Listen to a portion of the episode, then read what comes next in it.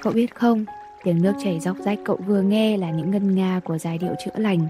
Nước chảy trong đá cũng là một phần nước của tự nhiên, và khi cảm nhận được sự hòa hợp giữa cơ thể mình với mẹ thiên nhiên, cậu sẽ từng bước được chữa lành.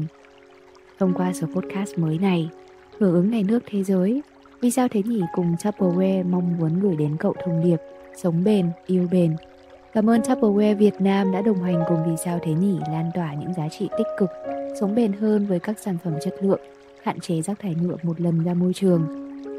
Sống hòa hợp với thiên nhiên là đòi hỏi nỗ lực của cả một tập thể. Vậy nên mong rằng chúng ta sẽ cùng nhau thay đổi thói quen, sống bền mỗi ngày, tích nhỏ thành lớn và giúp trái đất thêm bền vững. Còn bây giờ hãy cùng Vì sao thế nhỉ bắt đầu tập podcast số này nhé.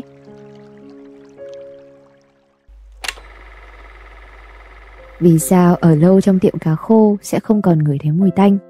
Đây là câu hỏi thoạt đầu tưởng dễ trả lời, mà sau đó lại mang đến cho mình những bài học đáng suy ngẫm trong cuốn sách Tâm lý học hành vi của tác giả Chu Kiến Quốc.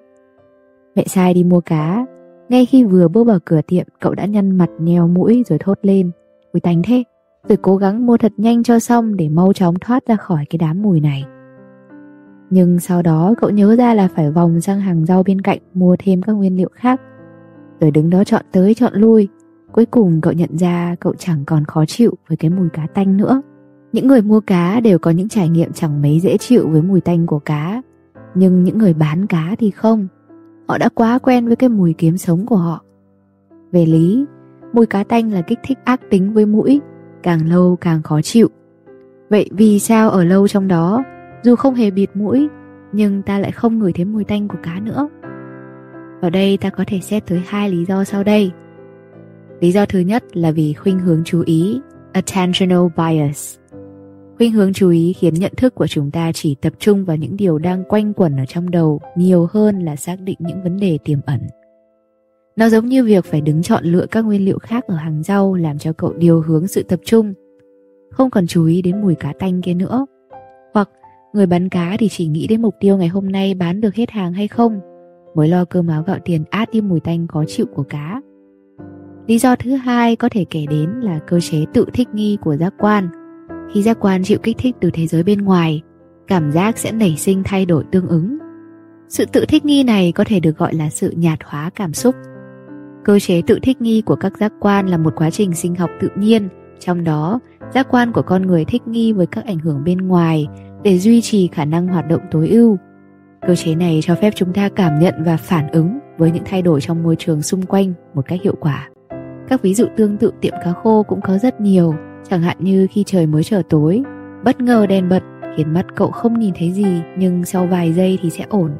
Vừa bước xuống ao lạnh, chân vô thức rụt lại nhưng thử vài lần thì có thể nhảy xuống nước, không còn thấy lạnh nữa. Sự thích nghi và khả năng thích nghi của con người là rất lớn. Chúng ta có thể thích nghi với các điều kiện khác nhau, bao gồm môi trường khắc nghiệt và khó khăn. Điều quan trọng là thay vì đơn thuần là cố gắng tránh xa chúng, chúng ta cần tìm cách thích nghi và giải quyết vấn đề. Lợi dụng cơ chế thích nghi ấy, khi phải đối mặt với những nhiệm vụ khó khăn, có người sẽ nghiến răng làm một mạch không dừng. Nếu dừng lại giữa chừng thì sao? chúng ta có thể quay về thí nghiệm tiệm cá khô. Nếu cứ ra vào tiệm đó nhưng chỉ ở lại trong tiệm mấy giây hay mấy phút, chúng ta sẽ cảm thấy rất khó chịu. Vì thời gian ngắn nên chưa kịp thích nghi, cùng với nguyên lý này, đối với việc mình ghét nhưng vẫn phải làm, tốt nhất là hãy nghiến răng hoàn thành.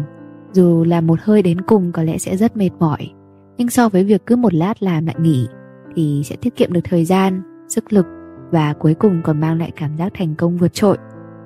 Tuy nhiên điều này thì không có ý khuyên cậu phải sống chết gồng mình thích nghi. Hãy linh hoạt quan sát và lắng nghe cơ thể, cũng như lắng nghe chính con tim của mình. Mọi sự thích ứng cũng đều có giới hạn của nó. Không phải lúc nào cơ thể của cậu cũng có thể thích nghi, nó sẽ có lúc phòng vệ. Ví dụ như ở trong một căn phòng bụi, cậu sẽ thấy mũi khó chịu và bắt đầu hắt hơi không ngừng. Khi chảy máu, cậu thấy đau và sẽ tìm cách cầm máu.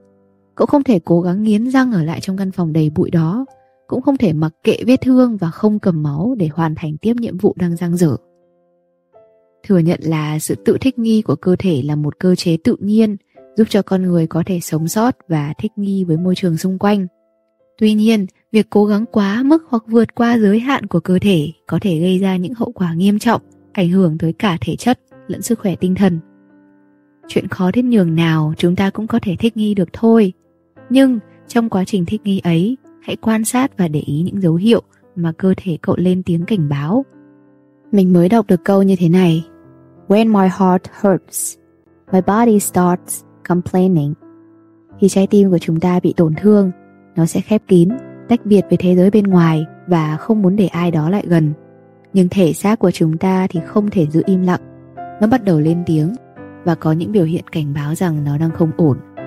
Những cơn đau đầu dai dẳng, những cục mụn xấu xí, làn da sạm xỉn màu, tóc rụng nhiều, thị lực giảm vì đêm nào cậu cũng nằm khóc hay thỉnh thoảng thấy những đợt tim đau nhói. Đó là cách mà cơ thể chúng ta thể hiện nỗi đau trong tâm trí. Và nhắc nhở cậu rằng cậu đang bỏ quên việc chăm sóc chính mình.